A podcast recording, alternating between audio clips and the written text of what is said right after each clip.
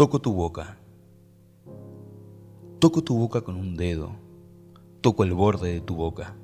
Voy dibujándola como si saliera de mi mano. Como si, por primera vez, tu boca se entreabriera.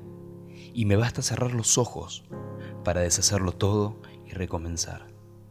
Hago nacer cada vez la boca que deseo, la boca que mi mano elige, y te dibuja en la cara, una boca elegida entre todas, con soberana libertad, elegida por mí, para dibujarla con mi mano en tu cara, y que por un azar que no busco comprender, coincide exactamente con tu boca que sonríe por debajo de la que mi mano te dibuja.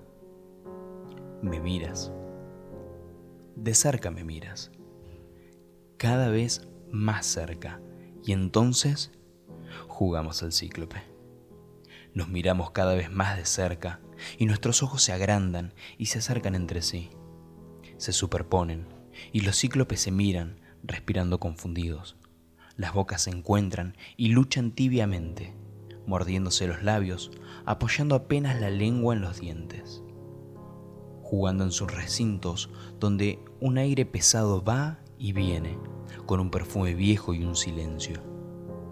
Entonces mis manos buscan hundirse en tu pelo, acariciar lentamente la profundidad de tu pelo, mientras nos besamos como si tuviéramos la boca llena de flores o de peces, de movimientos vivos, de fragancias oscuras. Y si nos mordemos, el dolor es dulce.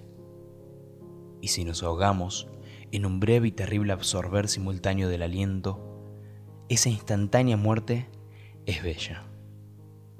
Y hay una sola saliva y un solo sabor a fruta madura, y yo te siento temblar contra mí, como una luna en el agua.